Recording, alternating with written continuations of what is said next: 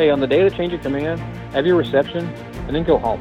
Because if you go back to work, you have just set a tone for your organization that says, I don't value family. There's, there's nothing in the organization on the first day you're in command that is so pressing that can't wait until the second day.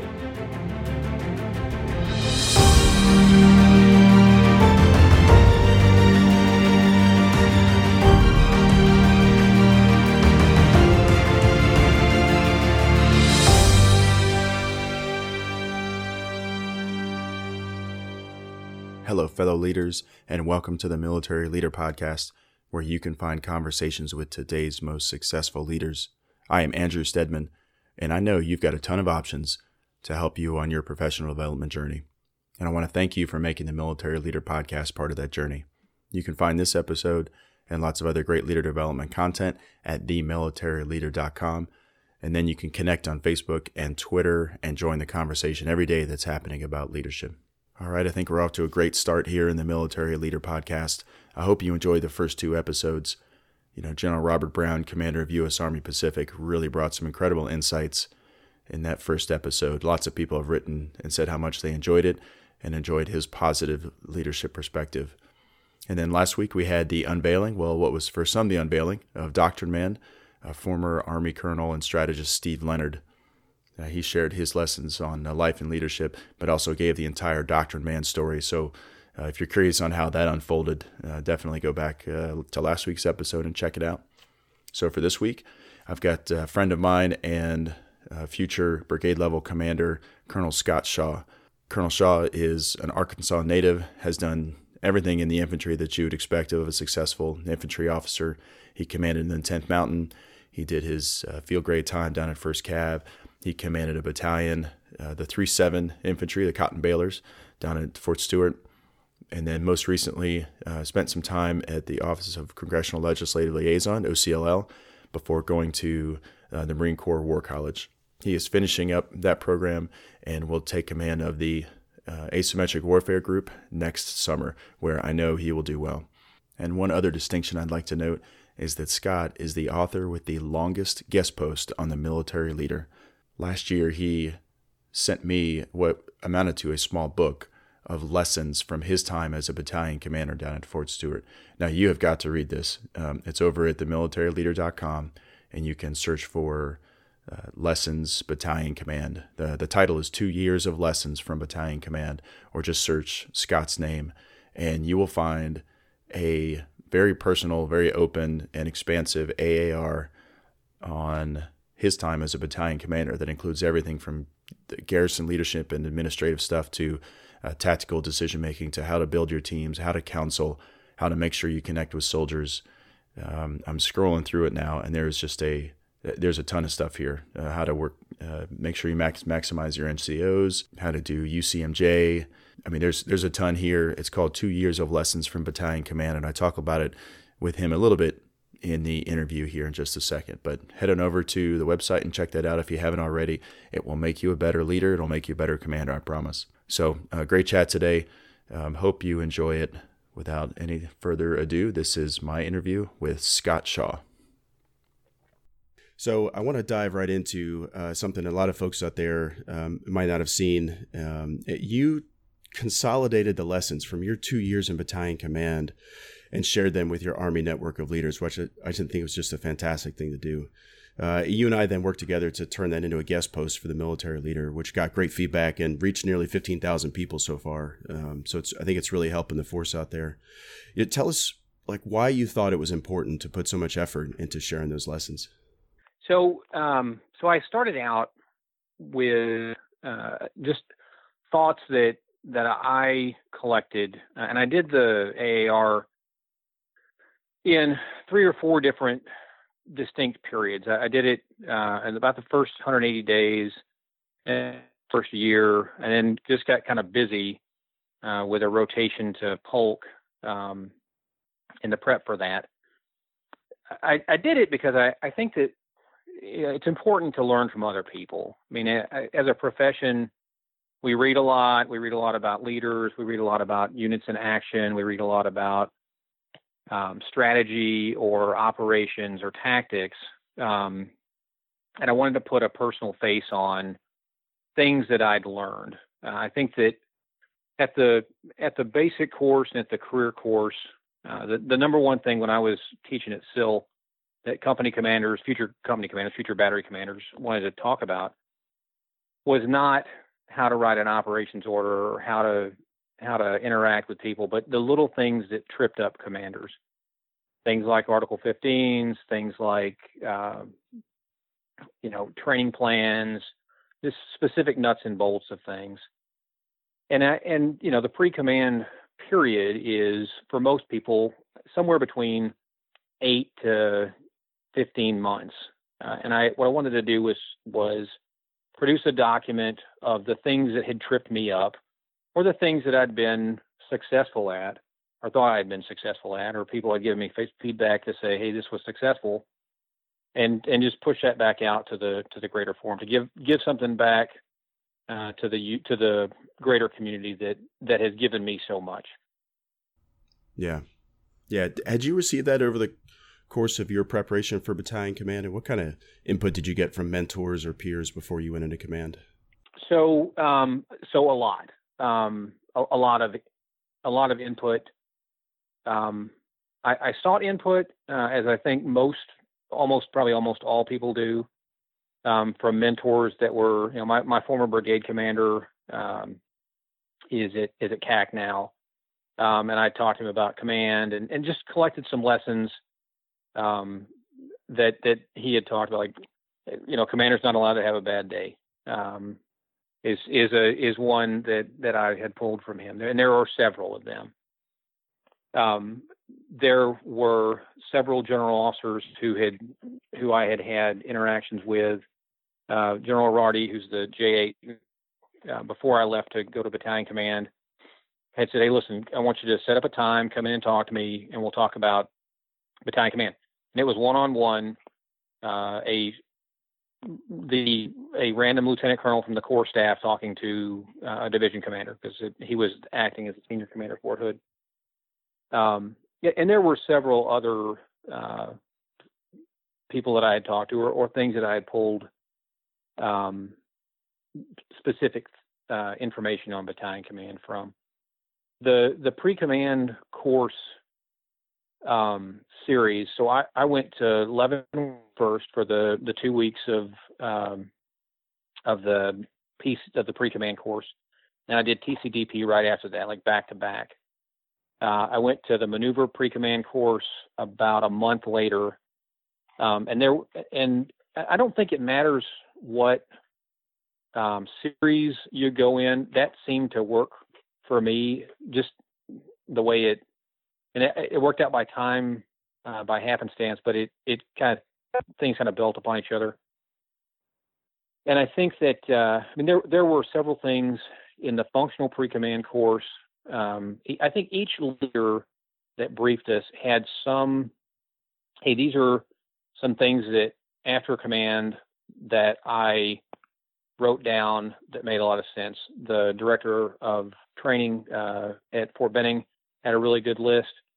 Uh, General McMaster was the CG at, at uh, Benning at the time, and he had a list of command things that he'd had when he was uh, Rifles 6 at, at 3CR and when he was a squadron commander in Germany and a series of it's General McMaster. So you, you get, you know, he's he's going to mentor you. Um, a series of articles as well he'd pass down to guys. And the uh, and I think that the uh, the pre-command course uh, the week you spend with your spouse talking about building a team inside of your organization, and then the, the three weeks that that follow that uh, gives you a good time to reflect on those uh, documents that you may have received from mentors before. But I think it's it's essential that you reach out to former commanders that you respect, um, and and either face to face at you know, a place in DC if you're if you're stationed in the National Capital Region, or um, on the phone or just on email, and and, and have a dialogue with those uh, people that you have uh, in your life that are mentors. Yeah. Now let me let me ask you about PCC. That's a it's an interesting topic. I think it's one of those things that you never really hear or know about until it's your time to go through it. And and honestly, even leading up to it, I didn't really know what to expect. But I, I felt a little bit of a pressure to get all the answers right while I was in PCC. You know, like all the command things, you better have it figured out by the time you leave because when you step in, it's going to be off to the races and you're not going to be able to develop those kind of macro, you know, vision level ideas. Is that how you felt or what was your what, what was your intent leaving out of PCC? Um, so so yeah, I think I think that the I think that the PCC um, goal is for you to leave there with a with a something, with to leave there with a product. I mean, this is the army, and we do things, and at the end of the day, we're we're asked to produce a product. It's not um, it's not like when you have the staff come back to you and they say, okay, we have three courses of action. Here they are, and you say, well, which one do you recommend? Uh, I swear I don't know. Here's the three courses of action. We we came we came up with 75, but uh, you know we narrowed it down to three because that's what the book says to do. Um, I think that the so the PCC the, the pre command course wants you to um, to, to come with a product. When I showed up to the, I was, I, I was fortunate to have been dialoguing with my brigade commander uh, as I went to the pre-command course, and he said, "Look, w- what I would like to do is hold a uh, conference after the change of command to talk about how we want our organization, this brigade combat team, to look. What what uh, goals we have, what standards we're setting, uh, and I want to bring in company commanders and first sergeants. So it's you know 68 uh, c- captains and first sergeants, the six battalion commanders and command sergeants major, me and the command sergeant major, um, and the three in the XO were there kind of as note takers.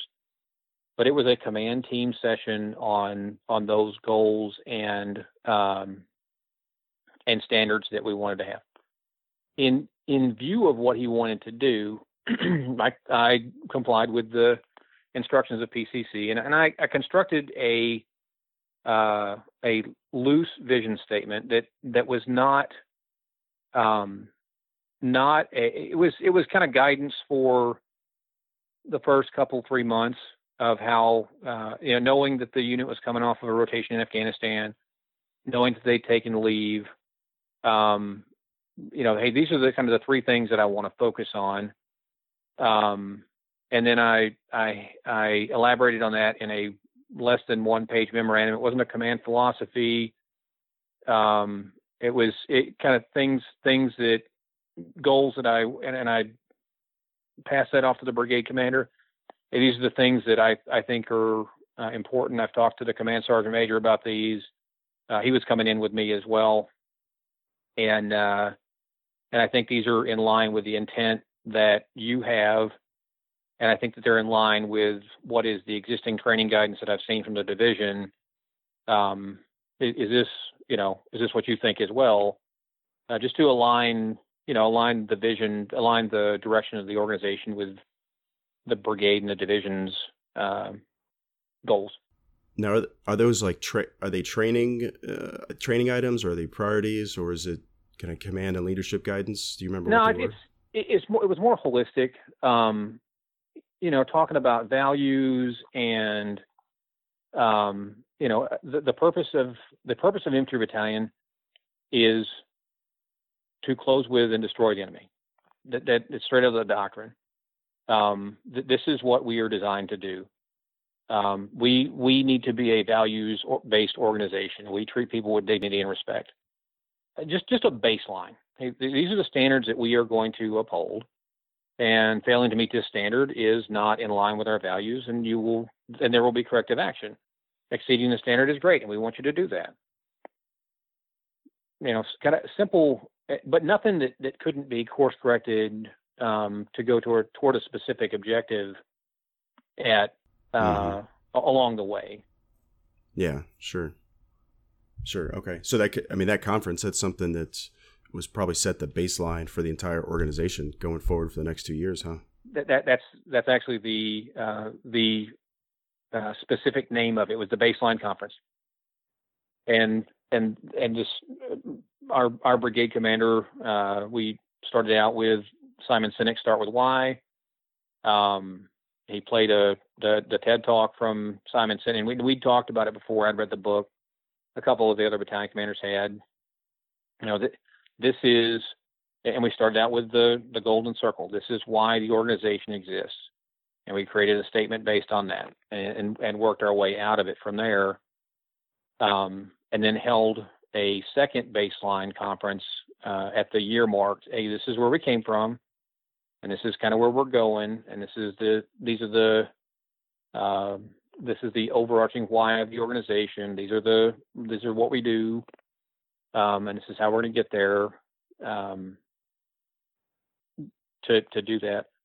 Uh, I did that at the battalion command at the battalion level as well um, with the officers in the in the second iteration after command climate surveys and and uh, kind of after after platoon live fires, after command climate surveys, at a in a break part break portion before we really ramped up in the in the uh, pre-rotation training period. Okay, okay. So take me back to those first uh, couple days, couple weeks in battalion command. What was on your priority list to get done? What impact did you want to have right off the bat? Um, so uh, I, I think the battalion commander should be seen. I think that that um, so two two points. Point one, um, a, a, mentor of mine, my, my brigade commander when I was a, a company commander at Drum, said battalion command is the last level of leadership where a soldier knows your voice in the dark, and and that is absolutely 100% true. Um, I, I, was I was talking to my wife this morning about my brigade commander when I was lieutenant. You know, think, think, thinking about what it's going to be like in two years uh, when I'm when I am a commander again. Um, and what a foreign concept a brigade commander was to a lieutenant. And I can imagine what a foreign concept that a brigade commander is to a soldier, um, unless you're the you know the brigade commander's driver or you're in the brigade staff or, or something like that. Um, the battalion commander's got to be seen. If the battalion commander's not seen, and I mean seen in the motor pool um, on maintenance day because it is command maintenance, uh, I mean, seen at PT doing it and doing it hard and doing it with a rifle platoon. I mean, seen on the range shooting uh, and hopefully shooting well.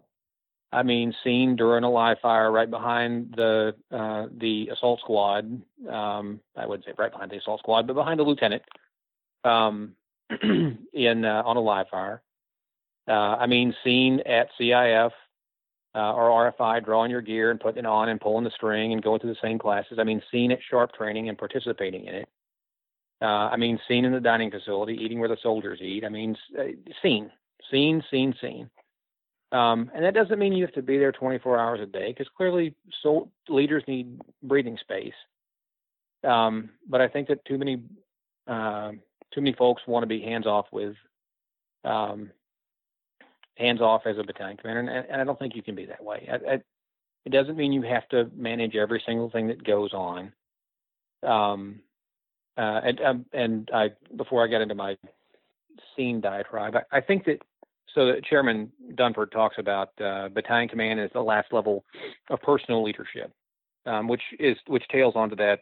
Uh, he, he elaborates better than the uh, uh, the last level that that soldiers know your voice in the dark it's the it's it's the last level of personal leadership. It's the last level uh, that you will know personal, intimate details about soldiers. Um, and I mean, I remember being a company commander, knowing soldiers' birthday, like not in Rolodex, not in a piece of paper, spreadsheet, whatever. Soldiers' birthdays, soldiers' anniversaries, wives' names, kids' names, and talking to them when we're on patrol. And I, and I couldn't do that as a battalion commander. I mean, it's because you got 800 soldiers, you don't have 100 and 15.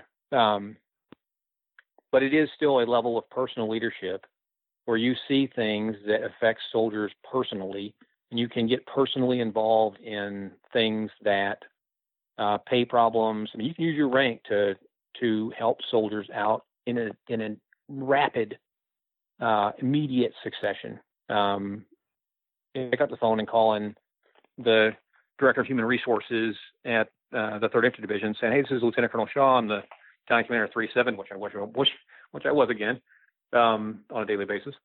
And, uh, and and there's a pay problem with so and so. Oh, sure, let me fix that right now. I've got this and I got that, and I mean, it is a personal kind of thing.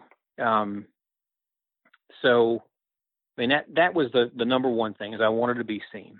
Um, the the uh, the number two thing as a battalion commander in the first couple of weeks is um, is I, I wanted to to see the organization um, as much as I possibly could. I wanted to get uh, briefs from the companies in their company areas. So we had a split CP. The the battalion headquarters was in a building uh, with the brigade headquarters. All all six battalions were in one building, and there were outlying uh, company operations facilities, the COFs, that uh, that the companies were in, and we were a mile, three quarters of a mile down uh, from from uh, where the company COFs were. That's a pretty good distance away. It, it is. Um, it, it is if you may if you let it. Um, the sergeant major and I had an office that were that was down in the COFs, um, and we would work out of there a couple of days a week. Uh, had a computer hookup, have everything I needed. Um, if I needed to do work or whatever, uh, I made it a point not to hold meetings in the battalion headquarters uh, unless I absolutely had to. Um, so we do weekly closeouts uh, right by the the pull-up bars down by the company COFs. We do training meetings down where the companies were at. We would do uh, command and staff down where the companies were at. Um, and like I said, I had an office down there that had a gear locker that I could put my stuff in. I left my door open all the time so I could kind of hear what was going on in the hallways. You just get a get a sense of the chatter um, of what's going on. So you know what normal sounds like. So you know what normal doesn't sound like. Um, but to see as much of the organization as I could. Um, to walk through the COFs, and I mean to walk through with a couple. I mean, not not a dog and pony show, but me and the company commander and the first sergeant and the sergeant major walking around and just talking. Hey, what's going on in your company you're concerned about? I know you only been for like 30 days. Tell me your woes. Tell me your successes. Tell me how your property's looking. You know, are, are you looking? Um, how's your maintenance? Okay, what's the deal with this vehicle? Um, and just having a dialogue with the company. Mean, how how are your unit commanders' financial reports coming? Are you able to turn that in a less than 15 or 30 day period so the soldier gets paid correctly? You know, where are the sy- systemic and systematic problems in the organization that that um, my two field grade officers, the battalion's two field grade officers, can fix it. Um, because they're, I mean, as a battalion commander, as you know, you can fix a lot of things in a rapid uh, measure with the amount of horsepower you have on your staff. That company commanders will frankly beat their heads into the wall trying to solve. Mm-hmm. Mm-hmm. So, yeah, I've also found that there's a balance there too. I've I've caught myself pausing and saying, "Is this something that I that I really need to dive in and fix, or what is the backstory that you know might be there?" Because uh, you're right, you can jump in and, and solve those problems, um, you know. And and you mentioned in your eight lessons of AARs or um, your uh, your AAR of lessons from command that you didn't solve all your commander's problems. So how did how did you balance what to jump in and solve versus something that may that they might learn more from if they did their own? The the hardest that is the hardest thing uh, in command. Uh, it was for me. I mean, I won't say this for everybody because we spend a lot of time as staff officers serving commanders, and um, you you know you, there you are, hands on hips, da da da. I'm here to solve problems, um, and and you know, and I and I sat there and thought to myself of all the things that I learned um, as a lieutenant, as a captain, whether they were deliberate or happenstance, the best ones I learned were ones I learned on my own. It was there was no, um, I mean, there wasn't a magic. You know, somebody comes down and says, "See, here's the lesson." Um, I mean, I, I came to a conclusion on my own, and it's hard. It's hard as a lieutenant colonel because you have two good field grades who have uh, intermediate level education, probably have a master's degree. One of them probably went to SAMS. You have two very senior non-commissioned officers um, that can solve anything, that can solve anything for you. Um, but sometimes you just gotta let the company commanders figure it out for themselves, so that when their field grades, um, you know, they're there is a lot of uh, amongst amongst my peers, and I would say, um, you know, among uh, colonels that I have talked to, um, and, and, and I've heard, you know, there's a there's a thought that current company commanders and field grades, and I, I would say probably the field grades, have a hard time with training management because they never had to do it. Um, and it, you know, the the hey, there's a contractor on the range. There's ammo there. Just walk out to it, and you can shoot. Hey, there's you know this live fire. You show up, you shoot, you leave. You know the the Kuwait during kind of thing. When we had tight timelines, um, the uh, and and and there's some there's some truth to that. There's not a, there's not uh, the lost art of training management is not a lost art. It it is a uh, it's something we're relearning. Um, you know, we didn't have we didn't have handheld smoke the first time we did platoon live fires. Is that going to kill the live fire? No. Um, was I slightly disappointed in it? Yes. Um, was it realistic? It was real. You know, I mean, it's it was a great teaching moment for the ammo NCO, the S3, the XO, uh, the company commanders, because they were, you know, and just growing another generation of of guys, you know. so, uh, I mean, I think the same thing with company commanders. They they they need to learn things on their own, or else they're they're going to struggle um, when they are um, when they are field grades and battalion commanders. Oh yeah, that's. I was just going to say that's where your BC and then your engagement comes in because if you have a constant feel for what they're struggling with, you can help coach them through it without necessarily solving it for them. Yeah, absolutely. Um, so, as you were looking at your assessment of the battalion, uh, you know, one of the things you mentioned that you had to that you identified as a problem that you had to inspect is counseling, and I think counseling is one of those things that maybe is not the first thing in our inspection list. There are plenty of other metrics that um, that we're responsible for you know, maintaining. But on the flip side, counseling is one of the things that people will cite as something doesn't happen often enough. You know, so so what did you find, or what cued you in that counseling was a problem, and then how did you fix it in the battalion? So um, I had to remove a leader, and I I went to the leader supervisor and I said, okay, um, you want me to remove this leader? I'd like to see his counseling packet. And the leader said, uh, well, I've verbally counseled him a couple of times. And I said, look, this is a performance matter. This is not, I mean, there's a difference between a legal or moral infraction that, that causes the removal, relief, or reassignment of a leader. That That's easy that because there's paperwork that comes either on the legal side or, or in the civilian side.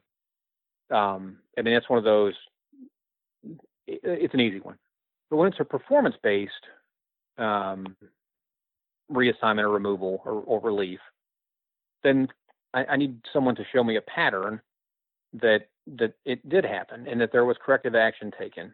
Um, so so here's my here's my philosophy on uh, kind of my thought. I wouldn't say it's a philosophy on lieutenants, um, and I would say the same thing about probably platoon sergeants and, and squad leaders.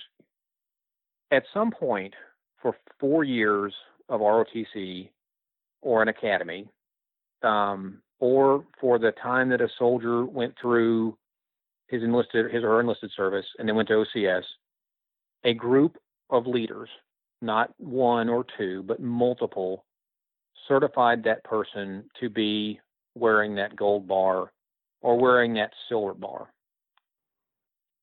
And I think that as a as a battalion commander, because you you as a battalion commander are telling the army that this person should be a captain. You pick captains. Um, that they're you, you, the battalion commander, and the company commander need to either one give specific course correction guidance to that officer and steer. Hey, these are the things that you're falling short on I need you to do the following things to get back into compliance. There's counseling one. Counseling two, hey, you're still not missing making this. Here are the course corrections again. And then counseling three, then you can take some take some action.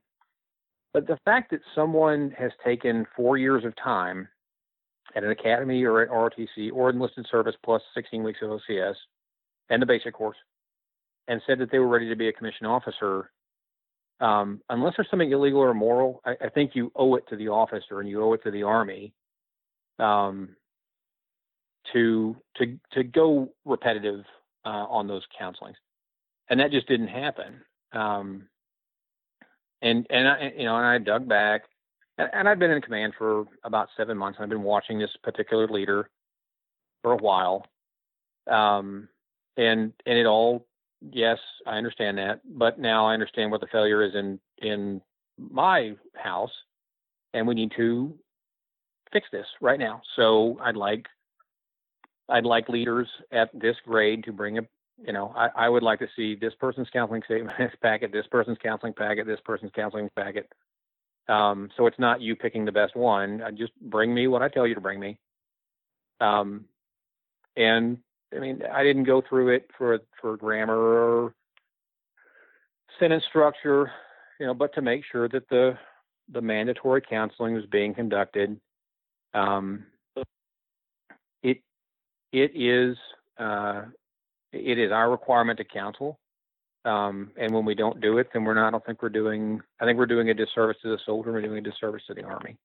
Mm-hmm. What results did you get from that? Did you find it improved to the situation? It, it, it I did, um, but like everything else, you know, there are. Uh, I'm I'm excited to see the results of our army's look at uh, mandatory and and other training to see what gets cut um, because there are there are um, X number of training days required by AR 350-1 and other training documents. There are X minus uh, another number of days in a calendar. You know, if you take a 365 day calendar of the year and then take weekends and leave and everything else out of it, we, we are over the number of training days um, that are available and and things like counseling, uh, things like I mean, how many how many times do we pinch PME out of uh, out of NCOs? I mean, how many staff sergeants did you know that hadn't been to WLC? Or, or I mean, I'm not talking about going to ALC. I'm talking about WLC that that specialists that PFCs can go to.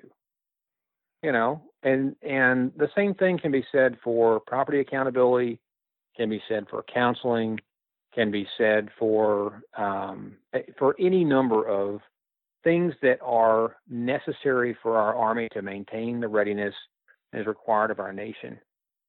Um, those things get pinched out because there are other pressing requirements, and and that's something as a battalion commander that I had to go back to. Uh, a friend of mine said, "Look, if you emphasize something on day one, you got to emphasize it on day 180, day 365, day 540, um, and probably the last 90 days, uh, because because it's one of those things that if you don't keep saying it, that um, people will do what the organization is driving after, and there are those those things that are housekeeping that have to be done, and you have to remind people that they have to be done, or else they don't get done because something else becomes a priority. Mm-hmm. Mm-hmm.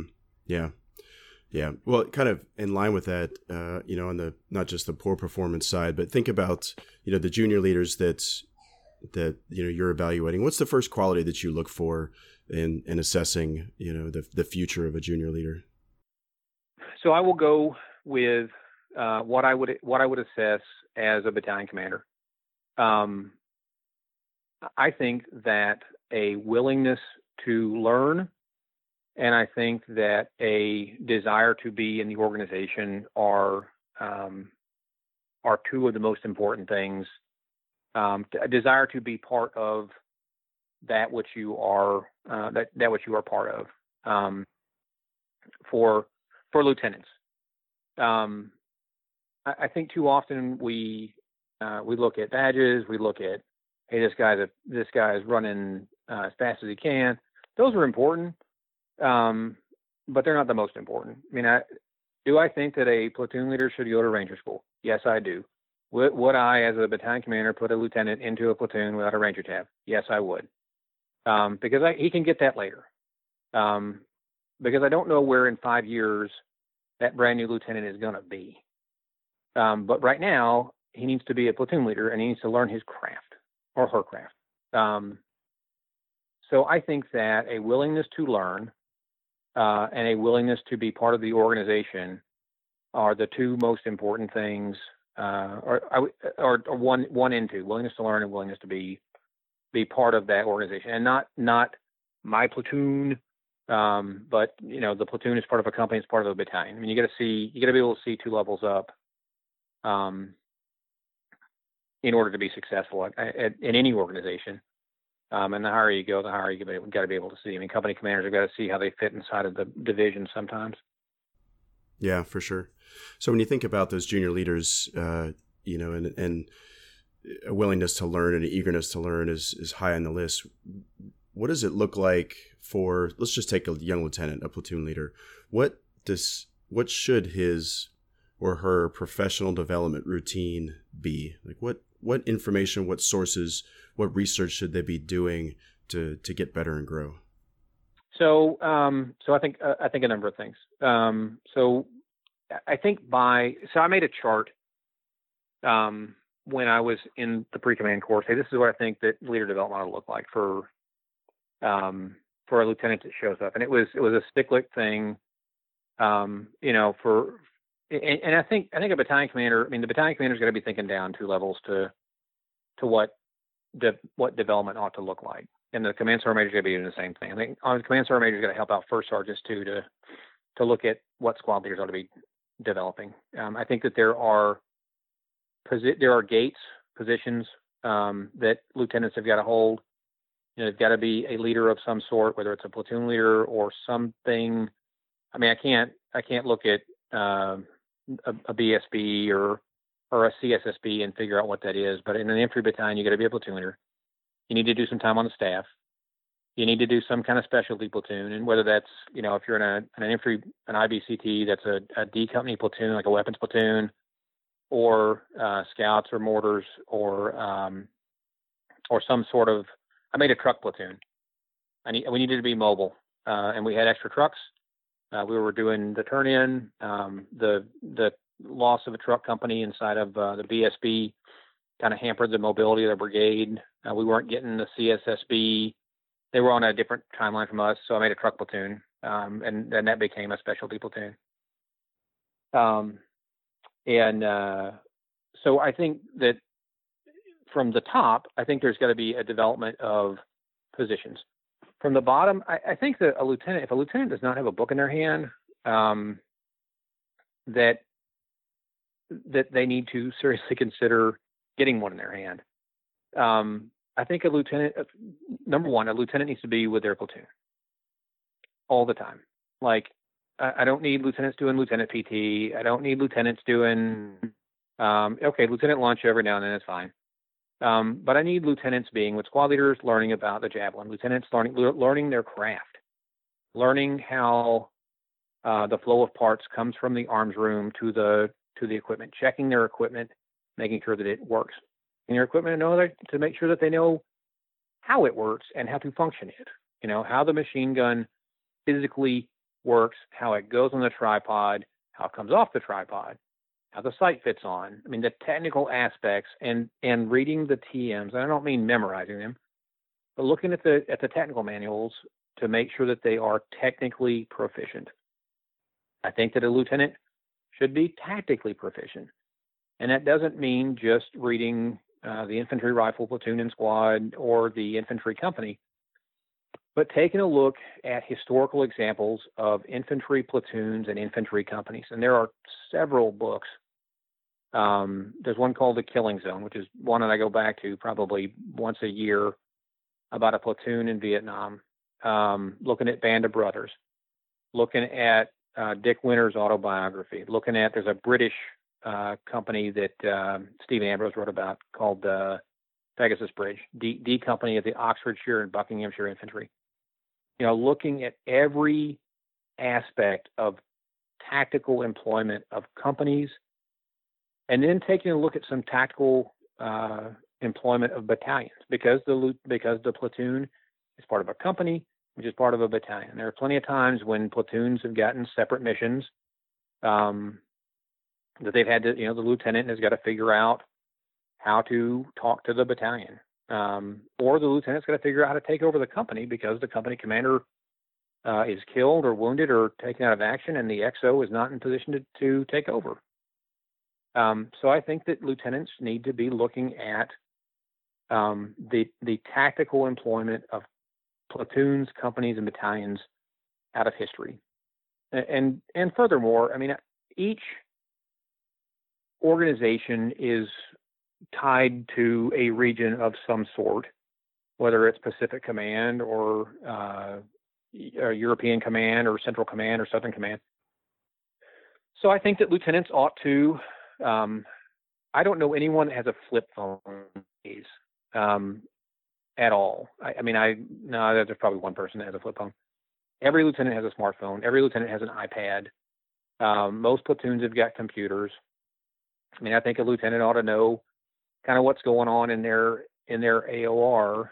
Um, so you know, get on the Economist, get on. Um, I mean, go deeper than go deeper than CNN headline news. Go go deeper into um, you know BBC uh, Africa or BBC Asia or BBC Europe, Al Jazeera, something regional, um, and and look at that.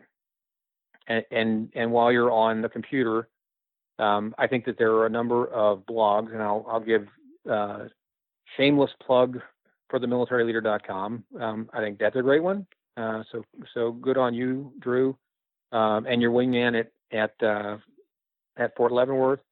I think Joe Byerly's blog is really good um, for for lieutenants uh, and and captains. I mean, and frankly for field grades too. And I, I read both of them uh, pretty religiously. Um, but there are a uh, three by five leadership is another one. Um, off the top of my head, I can't think of them. There, there are a number of them.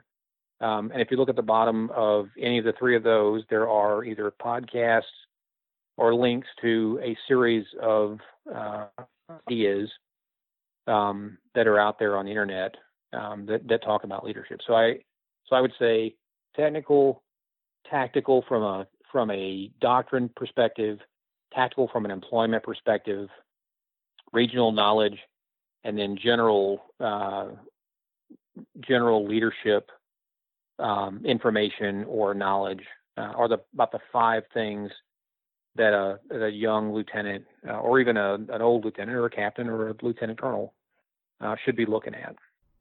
Yeah, for sure. Yeah, those resources are they are. It's neat to see how those outlets are growing. Uh, partic- you know, Strategy Bridge is just doing some some really great things and and developing the writing and the and the uh, not only the writing community but the conversation around security issues and and strategy. Uh, but you also have like the Leaders Huddle podcast. Yeah. up at up at CALDOL and and they're talking directly to junior leaders. I think the atmosphere of of sharing those lessons, um, I mean, as evidenced by you know the the the small book that you wrote on battalion command, um, that is is something that we are. It feels like it's in. It feels like it's starting to uh, expand. You know, like the people, more people are doing that, um, and I, and so there's no shortage of resources. You know, as you said. So, but what is? So I'd like to ask you, what is your professional development routine? I mean, what's your what's your morning look like? When when do you set aside time to to learn and grow? So um, I struggle with that, um, and that's one of the things that uh, you know, in these in these pre-command uh, course um, in but in battalion command, there there are several periods where you get uh, evaluations, whether they're 360 evaluations or uh, truncated 360 evaluations or something. Um, and, I, have been through MSAF 360 a couple of times, uh, True Growth, um, I've done a couple of more. We, we just finished one up here at the at the War College um, that the National Defense University did, and that was, actually one of the questions that uh, we we get formal coaching um, uh, through the through the War College, and that was one of the things that um, that the coach recommended. Hey, listen, you, you, do a lot of. The question is when when are you doing um, like what's your what's your battle rhythm for a morning? Um, I I will admit that like I get on my email the first thing to to make sure that nothing is going to blow up or whatever. Um, the uh, and, and I have not uh, I've not set aside a time in the morning to do that. So generally, it's uh, get up, uh, get into work, check email, putter around for a little bit, do PT. Uh, when I was in battalion command, come back, do personal hygiene. I kind of left the lunch period open um, for for professional development, for reading. Um, if if I could if I could do it again, I would probably back that off about a half hour and block an hour to 30 and I would block an hour um, to to sit there and think and um, and read.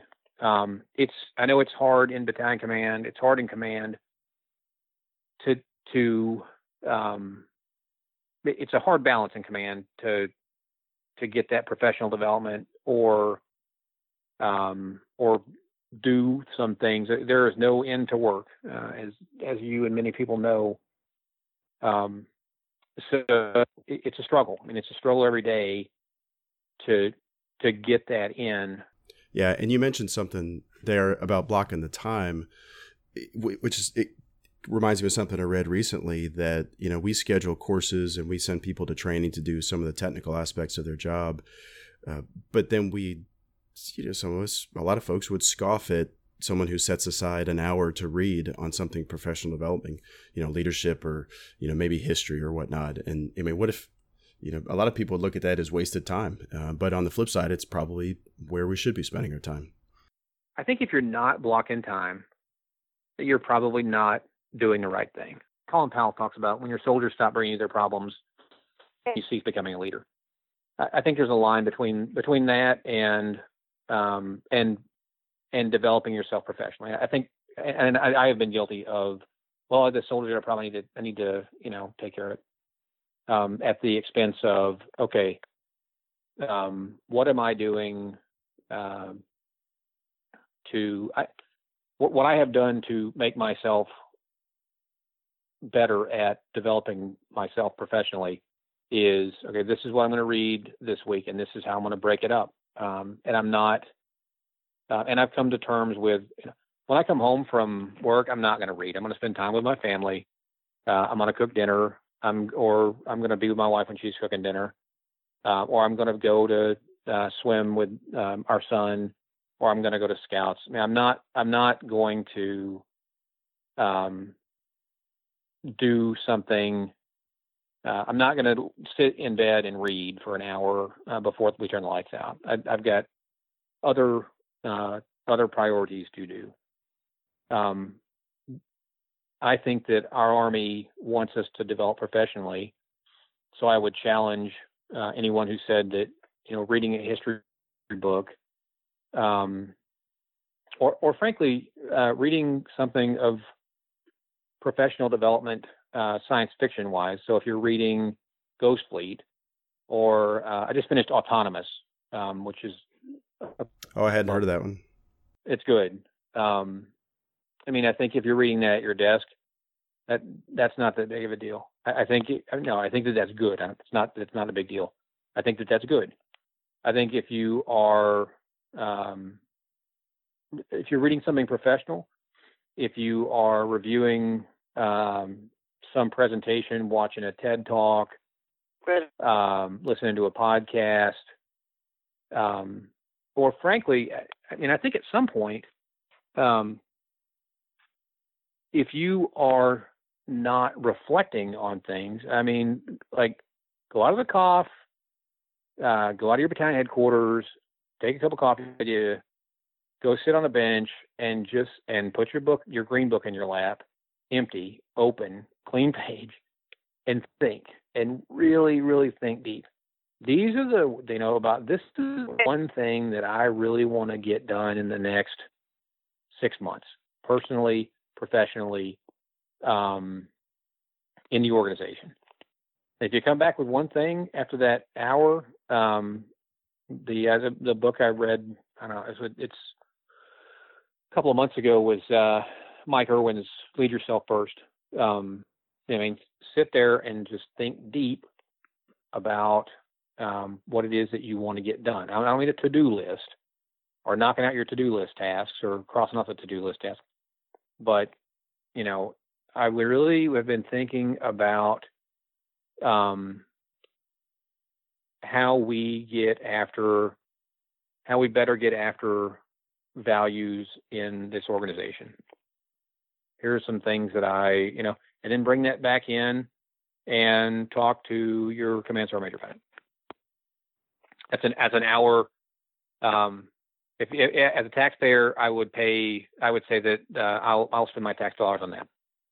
Yeah, right, right. No, that's great. That's that's really good advice. Um, here in in, uh, in, my battalion, we have the fortunate uh, t- uh, pastime tradition uh, to go out and throw the tomahawk. So that ends yeah. up being my me and my command sergeant majors getaway time is to go out there and just chat about what's going on and throw tomahawks for a little while. Um, and that feels like professional development to me. Uh, I don't care what anybody so. else thinks. I, I, think it is. Um, I mean, I think you know you're strengthening a relationship. You're strengthening one of the most important relationships uh, in an organization. I mean, that yeah. it's a command team for a reason. Yeah. So yeah, well, that's good. Well, Scott, let me ask you one more question, and you and you kind of hit on it when you were talking about your family, um, and it's just the challenge of balancing the work and the personal time. Um, you know, so what's been your approach, and what would you tell leaders who are juggling just all the tasks that we have at the battalion and company level uh, to do it? How do you keep your sanity amongst all that? So uh, when I was when I was at uh, Fort Lewis, I was fortunate uh, to work in the Corps headquarters. Um, and I worked for, I was the, the deputy commanding general's aide. Um, and the, the, commanding general was Tom Hill, who was the Southcom commander after he left there. Uh, was a company commander uh, in Vietnam and is just one of my favorite uh, leaders of all time. Um, and he came around the corner uh, to talk to his aide. And he said, What are you doing? Uh, sir, I've got all these things I got to do. And he looked at me and said, Rob, all that work is going to be there in the morning. Let's get out of here. And and he he had elaborated on that. Uh, I was present for a conversation. He elaborated on that before. I don't think that it is a good idea for you to you as a commander. You don't need to let things languish in your inbox forever.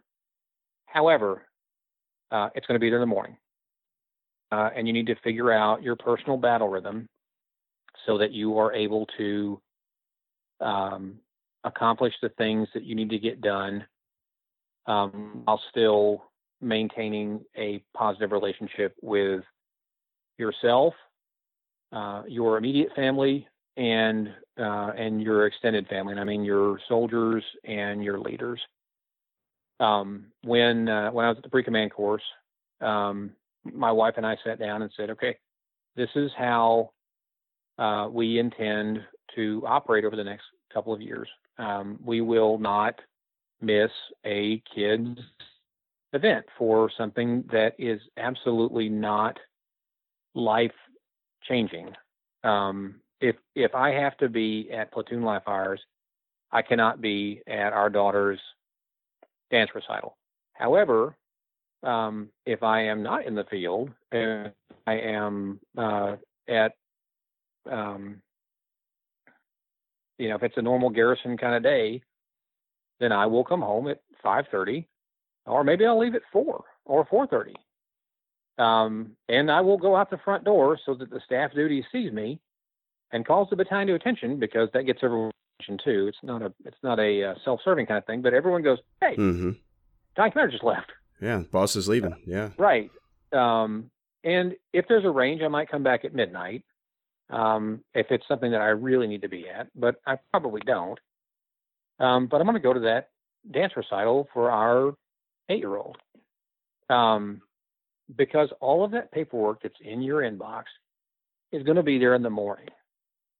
Um, and at the end of the day, our Army uh, is going to continue to march uh, and be victorious on every battlefield that it, it fights. Um, without Scott Shaw or Drew Steadman. There will be a group of leaders who are field grades right now who will be battalion commanders in four years, um, and a group of battalion commanders who will be brigade commanders in four years that are not us. um, and the Army will continue to be successful. At, at the end of the day, I intend to walk up that parade field at whatever whatever day it is that that uh, I retire from this Army with my wife and my two kids. Um, and that's and that's how my wife and I um, we the how how we intended to serve our army as a, as a family team. Um, we put those things up on. Uh, they give you a, a, white piece of paper, uh, like a poster board or a, a easel board, um, and I still have it uh, in our house. Um, you know, we ate lunch uh, once a week together. I would go to my wife's office uh, and I would bring her lunch. Um, like I would leave at 11:15 and I would come back about one, and we would sit and talk about uh, very little of work and a lot of hey, what about Aiden and how about Lucy and um, you know this is what we're thinking about. Uh, I think that you have to block off very specific times for vacation, um, and you need to take them, um, and you need to focus on vacation and don't focus on that BlackBerry that every commander has. Um, because if somebody, if something is truly that important, they'll call your personal cell phone, um, and you need to disconnect, and you need to get some time to some time to recharge your batteries. Uh, and yeah. so does your spouse. Yeah, yeah. So I feel like, uh, at, at least personally, we're kind of representing the backlash to the you know the previous 10 or 15 years with the introduction of email and the blackberry and all that and i i mean i came in and told the formation and told the xo i said hey you're going to hate me but i'm not going to answer i'm not i'm not answering emails when i'm at home if you want me you call me I said, uh, but you guys are you're really important to me, but you're um, you're a close second. You know, family's number one. You guys are a close second, and uh, and so when I'm home, I'm going to be home. Uh, but that's good that you're you, that that you're setting that example for your team. And I, I would give one one final piece of advice since it is, this is the final question. Hey, on the day of the change of command, have your reception and then go home. Because if you go back to work, you have just set a tone for your organization that says, I don't value family. There's there's nothing in the organization on the first day you're in command that is so pressing that can't wait until the second day. And you probably have family in town. And if not, you have your wife and your kids. Um, and if you don't, if you're not married, you probably have uh, somebody. Um, and even then, if you don't, the sergeant major who just came in, he probably does. Um, and if he didn't come in with you, he can go spend time with his wife, um, or her, or, or her husband, or whatever. Um, and I, I just, I think you, you've got to set that tone early. Um, there are times in an organization when you absolutely have to be there. Um, but there are a lot of times when you absolutely don't and and that's when leaders are developing themselves and making decisions um, if if we weren't about developing leaders then the battalion commander would pull battalion staff duty and the command sergeant major would be his runner yeah right. um, or the assistant right. staff duty NCO i mean or he'd be the staff duty NCO um, yeah, yeah. I, just you know you, you've got to set time for yourself um, to to take care of yourself, to take care of your family, um, because there are times when when you must uh, push the pedal to the to the metal. Wow, that's uh, that's great advice, Scott, and uh, thank you for that, and uh, thank you for our chat today. Uh, you've shared a ton of insight, and you're, I mean, again, the what you wrote uh, for all of us out there trying to take, you know, moving into the next step uh, you know, it's battalion command, but it applies to company command. It applies to leadership in general. And uh, I know lots of people have benefited from it. And, um, you know, and so we, you know, we thank you for reinvesting in the force in that. And, and congratulations on recent successful area selection for command. Uh, it's going to be exciting. I know you got your, your wish list, but I know that any opportunity to command at that level has got to be pretty exciting. So congratulations. It, is. it really that. is. Thanks, Bruce. Yeah. Well, thanks so much, Scott. Again, uh, appreciate it. And uh, we'll talk soon. Take care. Thanks.